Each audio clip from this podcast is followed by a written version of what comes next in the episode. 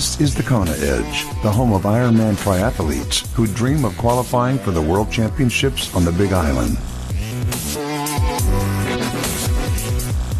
Time to chat some swimming. We head back to upstate New York to touch base with Amy Farrell. Amy, welcome back onto the Kona Edge. Good to have you on. Oh, thank you. Amy, let's talk about your swim. You said you did some swimming growing up in, in high school. Do you think having that, that little bit of background has helped you in your in your triathlon career? Uh, yes. Um, the most important thing I think is mechanics, and uh, my friends and I went to a couple of swim camps, and and just knowing what form should look like. I I coach swimming after college, and uh, and know how you know what a stroke should look like, know the the basics. Um, but I'm always amazed at people that come in as adults and and pick it up so quickly and um so it, it's not necessary to have that background but it's it's helpful Yeah. um but as adults i think you understand the idea of relaxing in the water and uh and the cues to improve your stroke I was going to ask you that. Like, it, it does definitely help. I grew up as a swimmer as well, and, and a lot of the athletes that I've spoken to who, come from a not necessarily a swimming background, but they, they did have some formal swim training early on, find it a lot easier. Uh, for, for, for sort of adult onset swimmers, what advice would you give to them? Is it a case of get someone to help you? Don't try and figure this out on your own? Yeah, that's um, the athletes that I work with. I either like to see them in the pool, or if they live far away, I, I like to hook them up with someone that can help with form. Um, just because that that's going to make you feel so much more comfortable in the water, and uh, and take away some of that panic. I think panic is a is a huge thing, and once you can get in the water and relax and know where your body should be, it's going to really help you progress faster.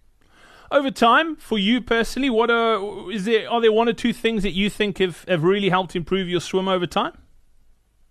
Um, a couple years ago, I did a clinic with um, Mary Eggers, who coaches for Valor Triathlon Coaching, and she just kind of uh, it was a new take on form and and where your body should be and where your arms should be, and those are the cues now when I'm racing that I really think of, and uh, so that really helps.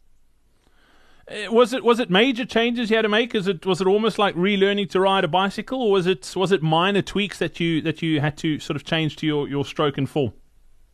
Um, pretty much minor tweaks and uh, just positioning and, and crossing over things like that. That she did some underwater analysis and and I hadn't had that done since high school, um, so that really helped me figure out you know my catch and and position. Is that something you do often, or is it is it not not really?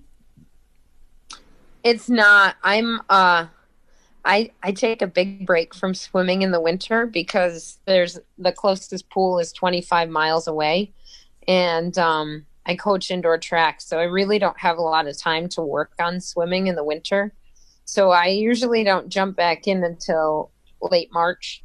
Um and uh I wish I I spent more time with someone helping me swimming, but I I just don't have the chance to. As far as workouts that you thoroughly enjoy that that you do in the pool, what what are some of your favorites? well, that's funny. I am um I spend from May until October in the lake. Um, so my favorite thing to do, we have a, a lake around here that if you swim the perimeter, it's a little over two miles, and that's actually my favorite swim workout. And and you say you, you, you swim the lake. Do you do any pool work, or is it all open water?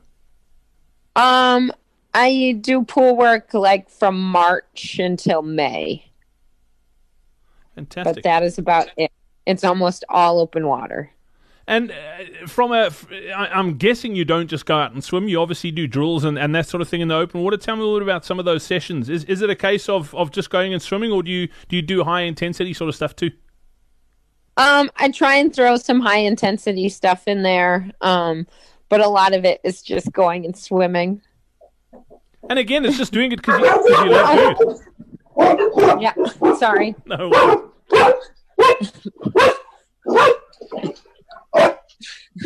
Um, yes, I'm back. So,